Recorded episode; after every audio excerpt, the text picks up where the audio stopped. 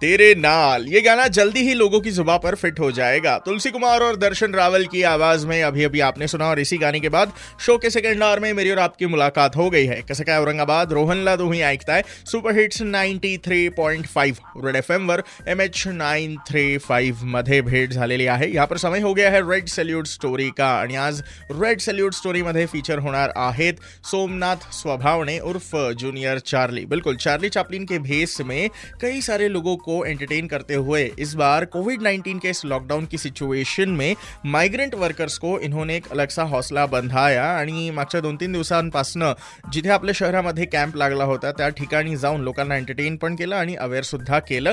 तो आइए जानते हैं कैसा था ये एक्सपीरियंस डायरेक्टली सोमनाथ सर से in red salute story red salute sir नमस्कार।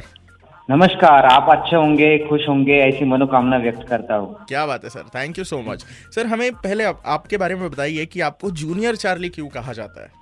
उन्नीस से लेकर 1945 तक के महासंग्राम का जो दौर था उस दौर में एक आदमी ऐसे उभर कर आया जिसने डरे हुए सहमे हुए चेहरे पर मुस्कान देकर दुनिया भर के दुखों को हँसी में बदलने का काम किया। वो थे चार्ली चैपलिन जी। और उनकी यादों को ताज़ा करने की कोशिश में पिछले 12 साल से कर रहा हूँ, इसलिए मुझे जूनियर चार्ली कहा जाता है।